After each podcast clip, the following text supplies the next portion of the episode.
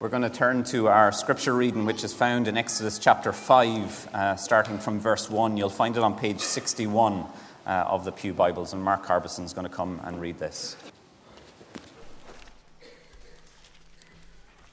So the reading is Exodus chapter 5, ending at verse 1 of chapter 6.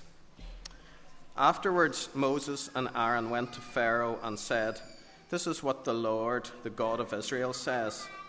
Let my people go, so that they may hold a festival to me in the desert. Pharaoh said, Who is the Lord, that I should obey him and let Israel go? I do not know the Lord, and I will not let Israel go. Then they said, The God of the Hebrews has met with us.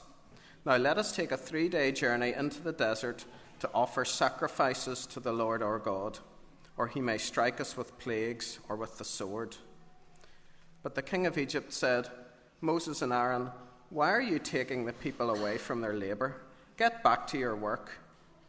Then Pharaoh said, Look, the people of the land are now numerous, and you're stopping them from working.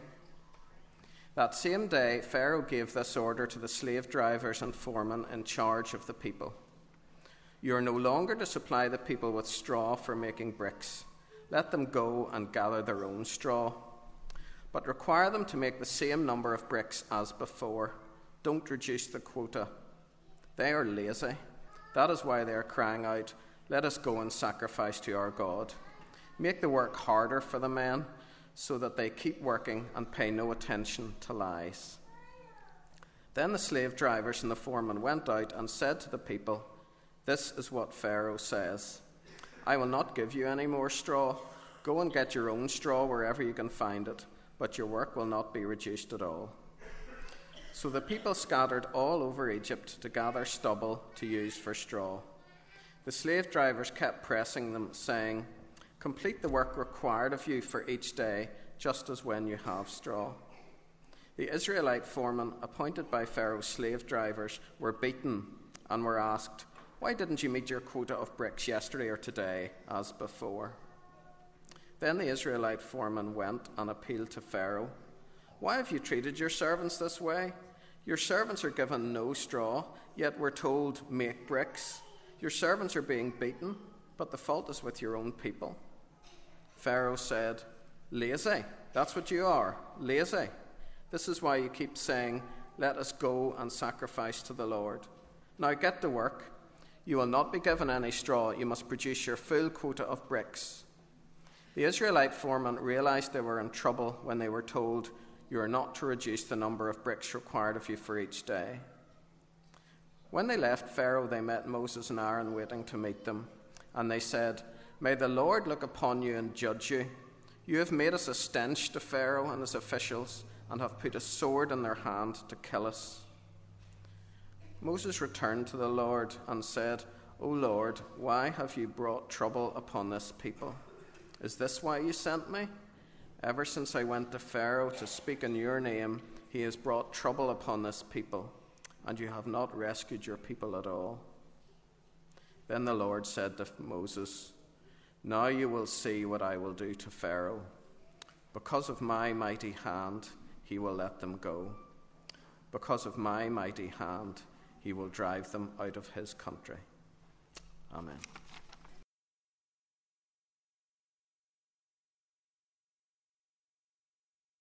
I am Pharaoh, and I have a problem. Well, actually, I've got two. One's my voice, but that should be able, all right. My, my main problem is this in a word, immigrants.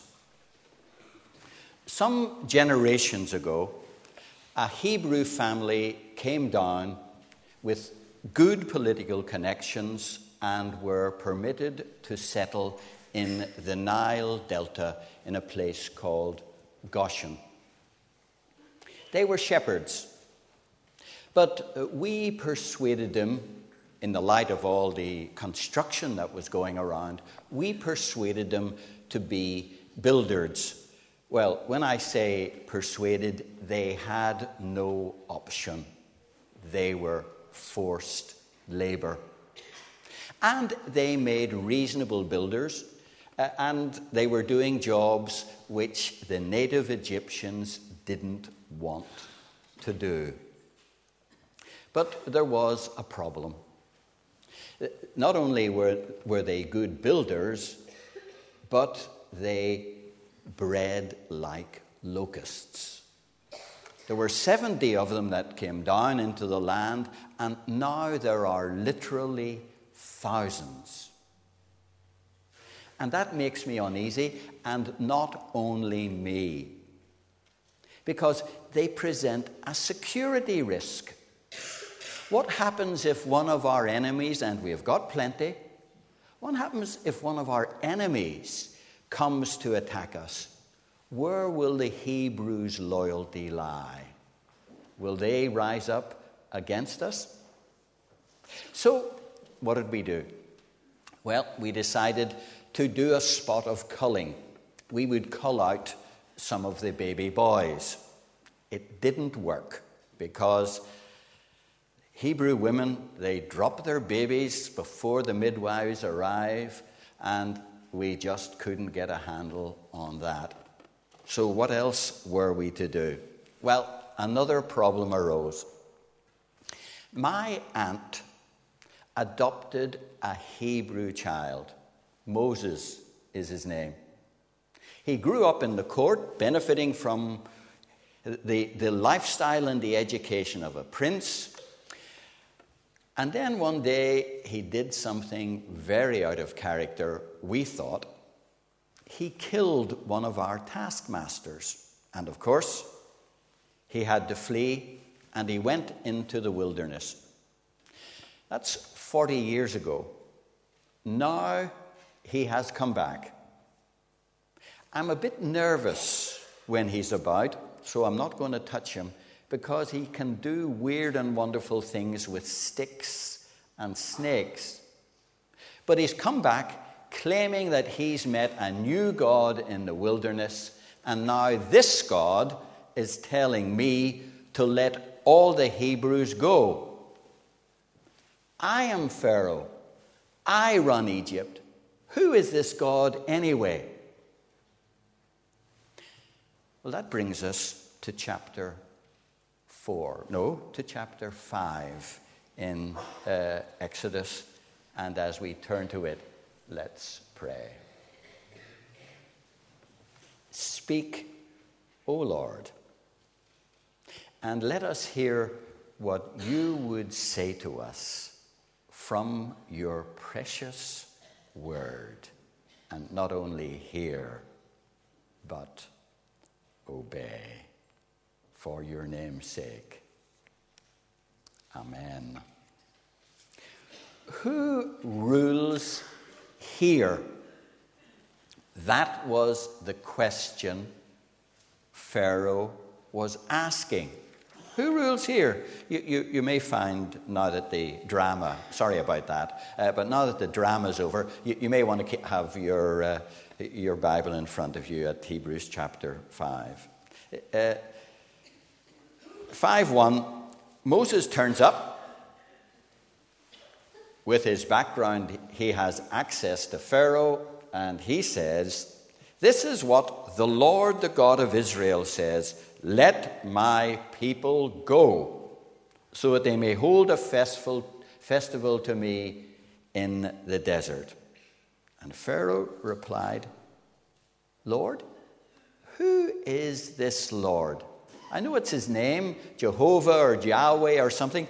Who in earth is he? I don't know him, and I'm darn tootin', or whatever the Egyptian equivalent is, I am not going to let Israel go.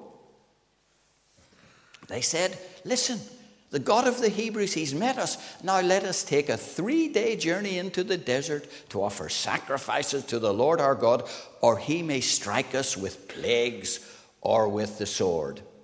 And Pharaoh said, No way. No way. Who is this Lord? Well, who is the Lord? The Lord is his name. Uh, you'll see in the text it has the Lord in L O R D, all in capital letters. And elsewhere, you'll see in the scriptures capital L O R D in small letters. And that, it, that is because the Jews, when they came across the name of God, I am that I am, we sometimes call him Jehovah in the past. Now some people call him Yahweh, J A H W E H.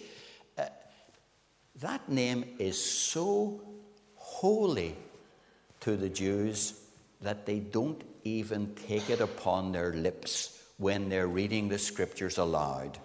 When they come across the name, they say, the Lord.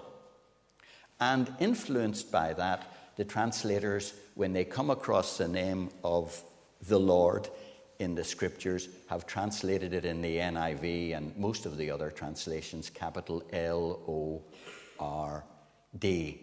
And why is that? Because a, a, a, name in, in the scriptures is much more than a label. A label that identifies us. You're waiting for something and your name is called out, you know, that's me. And so you go and collect or whatever.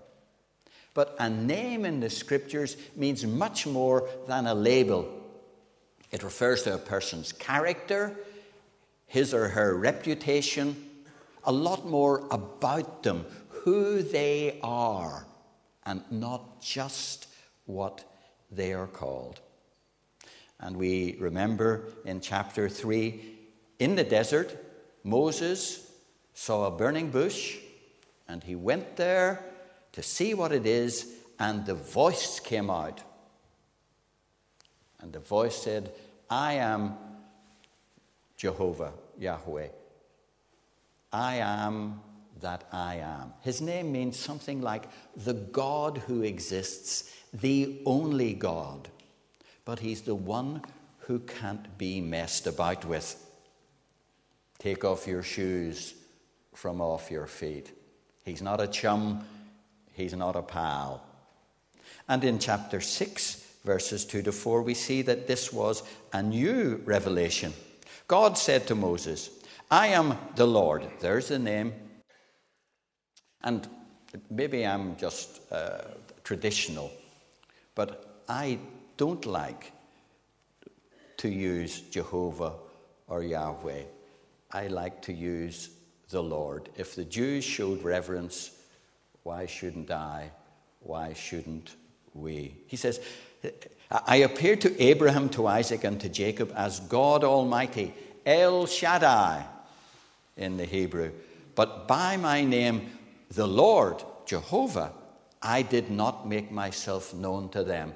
This was a new revelation, a new revelation of the Lord.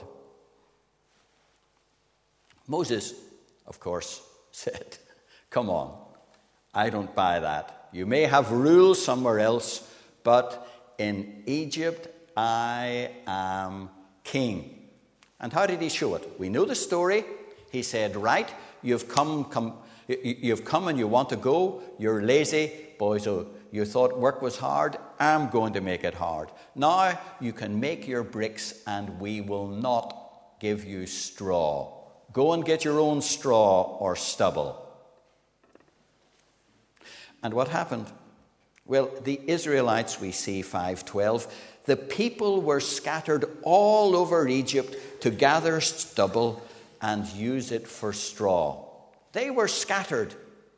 Now, that was good. If they posed a security risk, and that's what worried him, it was good to scatter them because then they presented less of a risk. And the, the, the other result of this bright idea of Pharaoh's no, uh, no straw with bricks, but make sure you maintain the quota, it would divide the people Look at verse, the end of chapter 5. The Israelites, a foreman who had to maintain the, the quota, and when they hadn't, they were beaten. Uh, they went to see Pharaoh, and Pharaoh gave them a very strong negative. And then, as they left Pharaoh, we see in verse 20, they found Moses and Aaron waiting to meet them. And they said, and they weren't a happy crowd, they said, May the Lord look upon you and judge you. It's your fault. You have made us a stench to Pharaoh. Literally, and it's a lovely expression, even though it's a mixed metaphor. Don't worry about that. You have made us a stink up the nose in the eyes of Pharaoh. Well, it's, it's a bit mixed, but you get the intensity of their feeling. This was a very clever plan because it divided the people. It divided the people. They were resentful they thought Moses had dropped them in it, and now he wants to pursue, and they're bearing the penalty, not Moses. And then we get, if, you look on, uh, you see the second half of uh, chapter 6 is a bit strange. It, it, it gives us the genealogy of the first three tribes of Israel and tells us the names of, uh, of Moses and Aaron's father.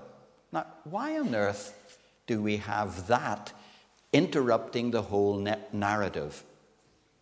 A couple of weeks ago, Donald Trump, you've heard of him, he uh, announced that after nearly 10 years of doubting it, he now accepted that Barack Obama had been born in the United States. Earlier, he had said, I don't think he was born in America.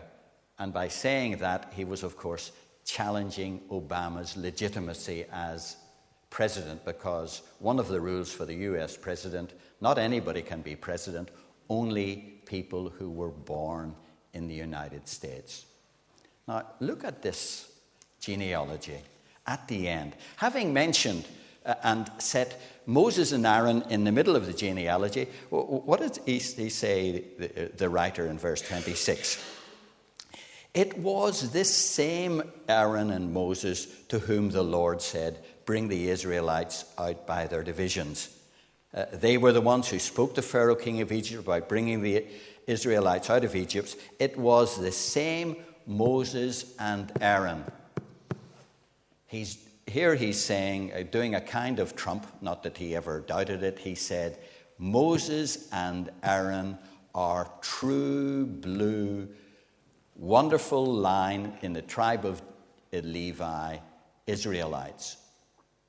Now, why is he saying that? He's saying that because Satan was working in, in Israel, trying to cause division, and some people were even doubting Moses' ancestry, doubting his ancestry.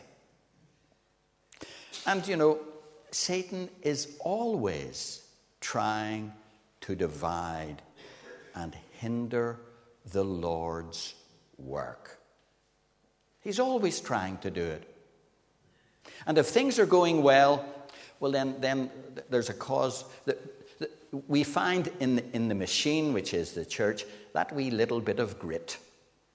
There's a little something said, some offense is taken, somebody's been hurt, there's a bit of resentment, and Satan is feeding it all, dividing, so that the Lord's work will not continue and prosper. Brother and sister, let us beware. But then we go into chapter 6 again leaving five. And in this chapter, we, we find out what the Lord is like. And I just have to deal with this very briefly because of the time. We see in, in chapter 6, verses 2 to 5, He is the Lord who keeps His promises. I am the Lord, appeared to Abram and the other patriarchs uh, by my name I did manifest myself to them. So it wasn't entirely new, his name, but it was new to Moses and the, the, the then generation. He said, I, established my covenant with them. And now, verse uh, 5 I have heard the groaning of the Israelites, whom the Egyptians are enslaving, and I have remembered my covenant. Remembered doesn't mean, oh, yes, I made, I'd forgotten that. No, no, it doesn't mean having forgotten then to remember. It means I'm going to put it into force. I'm going to put it into effect. Why? Because he had heard their groanings. He's a God who is concerned for his people. Concerned for his people? They were running all over all over Egypt looking, for any bit of stubble or straw they could find. They were being beaten, they were being chastised. It was hard to believe it, but it was true. He's concerned with his people and he keeps his promises. He rules the world. He says, 6 1, I will with my mighty hand let them go. Because of my mighty hand, he, Pharaoh, will let them go. He's stronger than Pharaoh. And then, as we see in our subsequent studies, we see he's Lord of nature, Lord of the weather, Lord of the world. That's the Lord. Glory be to his name. Thirdly, we see he's the Lord who redeems his people. Look at verse 6. Therefore, say to the Israelites, I am the Lord, and I will bring you up from under the yoke of the Egyptians. I will free you from being slaves to them. I will redeem you with an outstretched arm. And that's a, a wonderful thought to, abro- to approach the Lord's table. He was the kinsman redeemer. The, the, uh, the, the best example of that is, of course, Boaz. You know the story. Boaz, what did he do? He went and he bought from a closer relative to Naomi and Ruth than he. He bought from that relative the inheritance which these two women, mother and daughter in law, had lost when a father and when a husband and father in law had died. He bought that inheritance and he gave them freedom and security and love and everything else. It's, it's, the, the story of Ruth is a wonderful story. He was the Redeemer. And now we know, in the light of the fuller revelation, that Jesus is the Redeemer who gave himself for his people, for you and for me. As the children were just saying, we take the bread and we think of the broken body. We break it at the start of the communion. We take the wine and we think of the shed blood. Why? Because Jesus is the Redeemer. And verse 7, the Lord says, I will take you as my own people, my special people. That's a phrase we don't get earlier in the Old Testament. And I will be your God. And that's the promise to us as we come to share in bread and wine, as we celebrate it. And so, as a, uh, an old traditional chorus has, we've got to trust and obey the wonderful Redeemer. And I think this is the last thing I want to say is sometimes things in the Christian life, things get worse before they get better. Have you noticed that? Sometimes things get worse before they get better. They certainly got worse for the Israelites. And they suffered and they suffered and they cried out to God, and Pharaoh was absolutely intransigent. Is that the right word? It'll do. Uh, he didn't budge until he had to. And then there was liberty and freedom and the journey to the promised land. Can you think of when you first trusted Christ, perhaps years ago? You trust Christ and you're elated. Sins are forgiven, you've been struggling, and finally the Holy Spirit breaks through and you repent and ask the Lord into your life. Wonderful. Wonderful. And then what happens? You go to school. You go to school. And what do you find? You lose some friends. You go to work. Your other relationships. The, the people who tolerated us maybe now oppose us. The people who agreed with us now criticize us. Before we were converted, there was reasonable harmony. Now, sometimes there's division. Things often get worse before they get better, as they do in the Christian fellowship, as they do as brothers and sisters uh, together follow Jesus and know his power within and his strength. But we, we ask, why is that, Lord? Why is that, Lord? And some of us are still finding things very difficult. And, and, and, and why is that? Think of it this way. If Pharaoh had said, when Moses brought the request the first time, if he said, Okay, I'll let you go, they would have gone.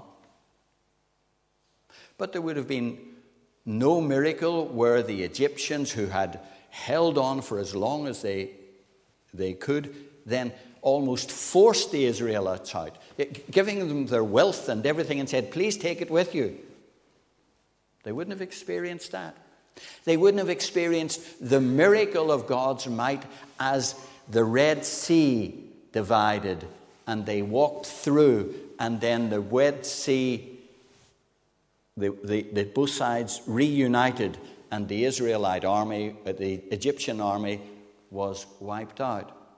There wouldn't have been the, the, the long provision in the promised land. They wouldn't have experienced God in these wonderful ways and known His might and His power and His compassion if, if Pharaoh had said, okay, but the Lord didn't let him say okay at the start. He hardened his heart. And sometimes the Lord make us, makes us struggle and makes like, allows life to be difficult. Why? That we might depend more upon Him and know His power in fuller measure. What's the measure? What's the message today? whatever we are facing, coming to his table, are we trusting in him? Who is Lord of our life? The Lord or some other Pharaoh, ourselves, the state, whoever? That's a choice we make. That's a choice we make. And be assured that the message is he is able. He is willing. He will act. And let's have a moment in silence.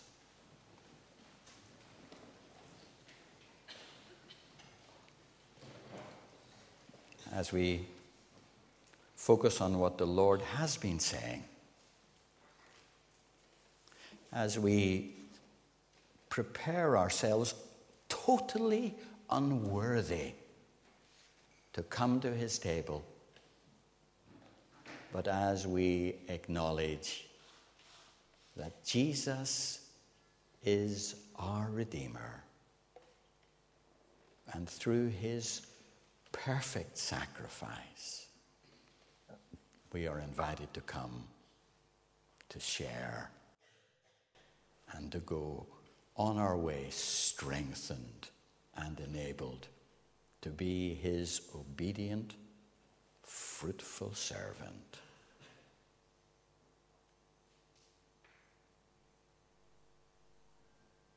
Lord, sometimes we are as intransigent as Pharaoh.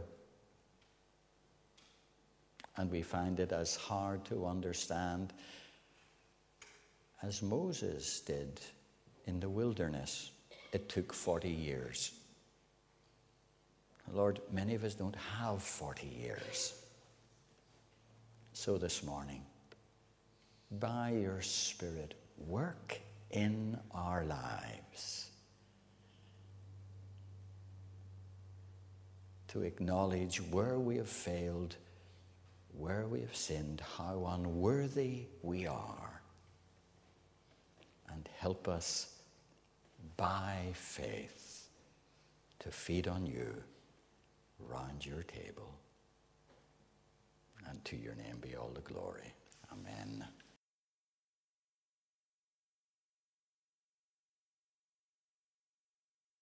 Let's join together in prayer. Lord, we are indebted to you for your love towards us, that while we were still sinners, Christ died for us. Lord, we're indebted to you for the giving of your one and only Son. Thank you for his sacrificial death for us. Thank you for his obedience and his righteousness, which means that we stand before your throne in beauty which is not our own.